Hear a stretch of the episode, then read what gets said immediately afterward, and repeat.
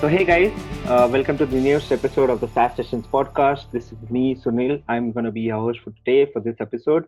I have an amazing guest with me today. I have Geoff Atkinson, who is the founder and CEO of Huckabuy.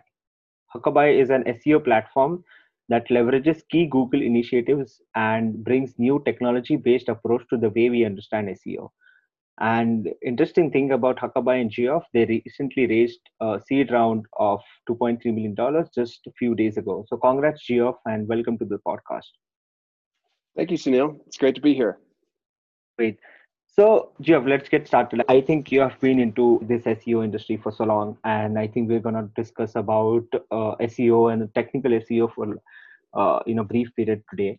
So, before starting your own company, into SEO, you was uh, uh like the former SVP of marketing at Overstock, and Overstock is like one of the largest American internet retailer. So, can you tell us more about you first, and then about your journey? Sure. Yeah, I'd love to. So, I'm originally from the Boston area, and I was actually a ski racer in college. And after college, I wanted to move out west, so I took a job at the entry level at Overstock um, and their email marketing team and yeah, worked my way from that position all the yeah. way up to their SVP over uh, marketing, uh, analytics, and CRM. So handled all the the marketing, the digital marketing side of of Overstock. SEO was a big part of that success. So we grew obviously a really big brand here in the states.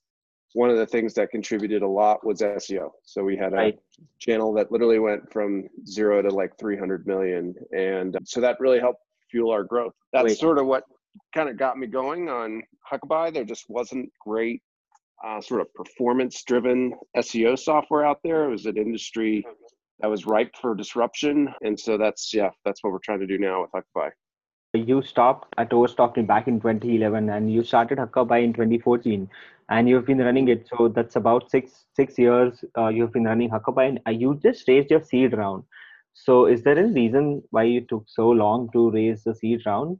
Yeah, yeah, I mean, we we were bootstrapped, you know, for years, and actually, our first model wasn't um, a SaaS model; it was actually a B two C site that wasn't doing particularly well. Right. I mean, we pivoted about three years ago into this mm-hmm. SaaS model, which was fortunate, and so we've basically been doing this for three years.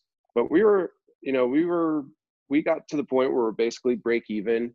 We were mm-hmm. growing, and yeah, just sort of been hesitant to take on venture capital, but it felt like yeah. the time was right. I mean, we were very fortunate to to we actually closed the deal in January, and you know that was right before this pandemic hit, and we were you know very fortunate to have done that because it put us in a good cash position for the the long haul here. And uh, yeah, it did take us some time, but you know we got it, and uh, now we're you know off to the races, which is fun right and and you know for a bootstrap company like you know who did break even and you have some great logos on on the website right? So you have sap and salesforce and that too i think very early on. So any any tips for like you know acquiring these big clients?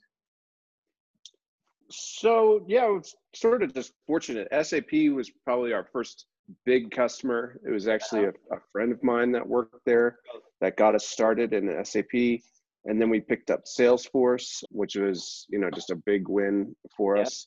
We're you know, Salesforce is a great customer, and so that kind of opened the floodgates for like the SaaS, the enterprise SaaS companies. Right. You know, if you get those two, then you're yeah. in pretty good shape. So yeah, we got them early on, and we grew to you know over a million in ARR yeah. relatively quickly actually. And then yeah, the timing for the round felt right, and we had you know we had been really sort of cash efficient and had you know scrapped and built a pretty darn good business so that when we did take on venture capital you know we had a pretty good valuation and yeah here we are. That's pretty interesting. So that makes me very curious about this this particular product Huckabuy so can you tell us more about this product? Absolutely. So the original product was um, we automated something called structured data markup. And uh-huh Structured yeah. data markup is like this language that allows a website to authoritatively talk to a search engine. So uh-huh. almost anything that's visible on a web page, you can communicate to them with this language. It's structured, it's uniform across all websites. Uh-huh. And what's cool about it is then they actually it kind of does two things. One, it helps them understand and what what a site's all about.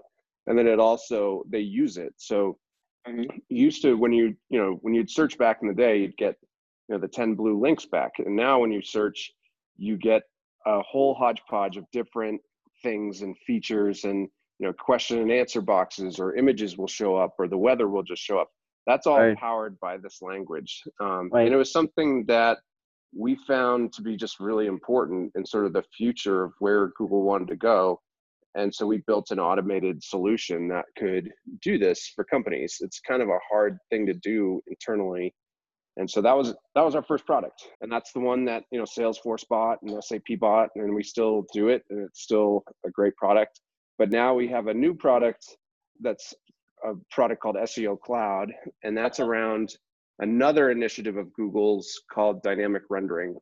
And dynamic rendering is like basically says that you can create a version of your site just for google so just like you have a desktop version and a mobile version you can uh-huh. now create a google version and it can be it's got to contain all the same content and everything the user site does but it can be a lot faster it can be a lot simpler it uh-huh. can uh-huh. you know include all this you know flat html and so that's what we do with seo cloud is we basically build like a, a copy of the site that's w- super super fast flat html contains the structured data giving Google exactly you know what they're looking for when they come to to crawl a site. They don't get caught up in JavaScript and chat boxes and all those things. They just get this sort of instantaneously optimized version for them to crawl. So that's our that's our new product, and yeah, those are the two products. And for you know they do they perform really well. You know, our average yeah. customer grows about sixty two percent in twelve months. So it's it's cool. Yeah, it's a it's powerful software yeah to a person like me who started his you know marketing career with seo these these sound like golden words for me. So i started back in 2011 when all this was not uh, you know happening. So i could definitely see where this industry was like you know 9 years back and where this industry is now. It's definitely uh, like a big market. So do you do you have any sort of competitors here? So do you kind of compete with semrush or ahrefs or something like that? We don't directly compete with those two because they're um, more analytical software. So they're going to tell you how you're doing. We're mm-hmm. more on the front of increasing your performance and how much you actually grow. But we do have some competitors now. There's there's a few. There's like a schema app is a is a structured data tool. There's a uh, competitor on the dynamic rendering called prerender.io. But it, ours is pretty unique in that it's they're both targeted just for search growth, which is um, a little bit different than than our competition. It. Obviously, right? Huckabuy has you, right? So it, you guys definitely have an upper hand. So you did. Thank you. Yeah. So you did uh, mention in the start, right? You at Overstock raised like you know, not raised but you grew this SEO channel from you know zero dollar to three hundred million dollars. So, and mm-hmm. if you started from you know just like into email marketing, and you were the SVP of marketing when you left Overstock.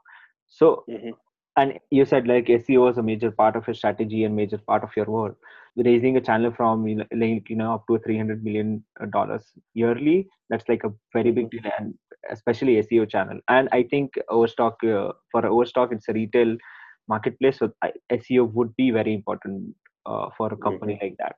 So, what are some of the takeaways that you can give from all your learnings? Yeah, you know, it's really the technical side that that I think we emphasized a lot. So we had something like 40 people on working on SEO, and more than half of them were developers. So we re-architected the website so that it was super SEO friendly with sort of we, I mean we got really sophisticated to the point where categories were dynamically being generated based on keyword research and those categories would get filled with products and then there would be content added. So it was like a machine. I'd say the technical side of SEO is is just really important. You know, how well can Google efficiently crawl millions of pages mm-hmm. so that they can fully understand what what you ha- have in terms of inventory and reviews and all those things. Right. The page speed is something that I think everybody kind of struggles with and doesn't totally realize just how important it is. So page speed is is uh, just a really big factor in making sure that Google can efficiently crawl your site and they reward you for it. So that's a lot of the stuff, honestly, that worked really well is sort of baked into the product of Huckabuy. Um, now the times have changed; it's like a different ball game now. But the fundamental principles of being able to have a you know a great crawl experience really fast descriptive categories keyword you know keyword driven categories those all still you know are important today and and drive growth for our customers. So yeah those are some of the tips. I think um you know content is king. The importance yep. you know there, there's certain fundamentals that are just not going away like the importance of backlinks and quality backlinks. Um, right. those those things are like really core to google's algorithm and they're they're not going to go out of style any anytime soon but they're still you know they're sort of additive so that the the algorithm has gotten a lot more complex and the search results have gotten a lot more complex but a lot of the key fundamentals are still the same. So yeah we're just taking advantage of sort of where google's going and what they care about and basically queuing up our customers to to to give them what they want. And turns out if you give them what they want they reward you. Right. totally. So, you know i love that analogy that you men- mentioned and I, i'd like to expand it. So you mentioned that you know content is king. So keeping the same scenario or keep following the same story if content is king then what would uh, structured data be for a website? Yes. Structured data is like the way to communicate that content uh-huh. so that a search engine can understand it and then utilize it within their search results. So say you write a great piece of content and you know google recognizes it and you layer structured data on top they'll actually sometimes feature that content within their search result. So when you you know ask a question and it comes back with q&a you know question and answer they're called rich uh, rich enhancements or rich results. Good content now gets sort of it gets enhanced right as a result of structured data. So that's what the structured data does. It's you still have to have that great content or the great product or the great reviews but now you can actually communicate it more clearly for them and and they can understand it and then actually put it into search results.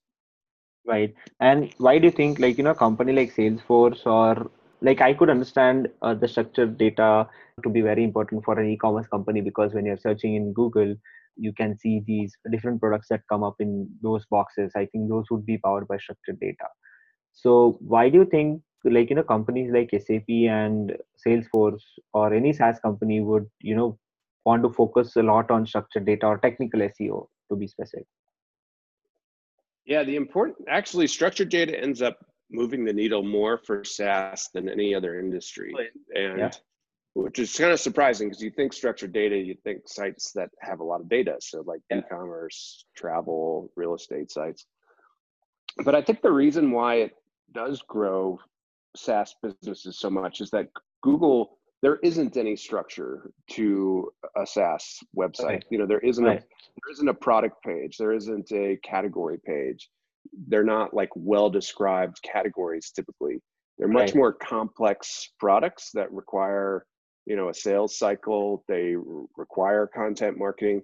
But mm-hmm. when Google comes to a SaaS company's website, they're relatively confused by exactly what's going on. They're just not set up in a way that's easy for them to understand. So when you layer structured data on top and you tell them specifically, you know, this is a software application, and this is what it does, and this is how much it costs, they're sort of like, ah, oh, thank you. We finally understand what the SaaS business does. And they start ranking for all these new keywords, and you know, the growth just sort of takes off. So yeah, I think it's really actually more important for SaaS than than others because it's just hard to communicate with a machine what a SaaS company does. and right. Google's a machine, right? Their their algorithm is a is a computer, and so you're you're basically mm-hmm. trying to communicate these complicated things back to a search engine. So that's why it's important, and and uh, specifically structured data is important for for SaaS businesses. Right. So let's say if one SaaS company comes to or you know signs up with Huckabuy, so what exactly is going to happen? Yeah, so the first thing is to just get the company live on our software. So uh-huh. um, we give them, you know, the implementation instructions. They get their structured data live, and then we generate over like the period of two weeks a a version of their site that's optimized called the SEO Cloud version.